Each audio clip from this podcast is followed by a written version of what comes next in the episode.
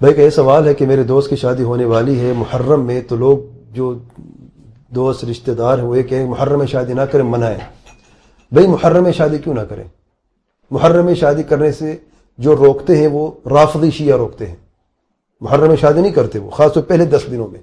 اہل بدعت ہیں، اہل خرافات ہیں، اور بدعت کا معنی کہ بغیر دلیل کے یعنی کوئی آپ چیز، کوئی ایجاد کریں۔ اور یہ بھی اب بغیر دلیل کے اب نکاح تو آپ پورے سال میں کر سکتے ہیں۔ صرف احرام کی حالت میں ممانعت ہے آپ نکاح نہیں کر سکتے۔ جب آپ احرام کی حالت میں ہو۔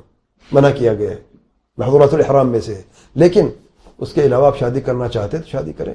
اب محرم کا مہینے کے کیا تعلق ہے شادی نہ کرنے سے؟ وہ کہتے ہیں سوک کا مہینہ ہے۔ کیا سوک کا مہینہ ہے؟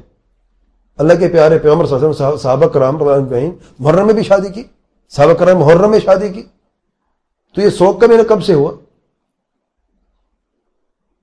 جو شریعت نے جس کی ممانعت کی ہے، وہ ہمارے لیے منع ہے۔ اور جس چیز شریعت ممانعت نہیں کی، کچھ اس کو اپنے پر منع کر دے تو یہ بھی بدعت کی ایک صورت ہے۔ تو یہ جائز نہیں ہے میرے بھائیوں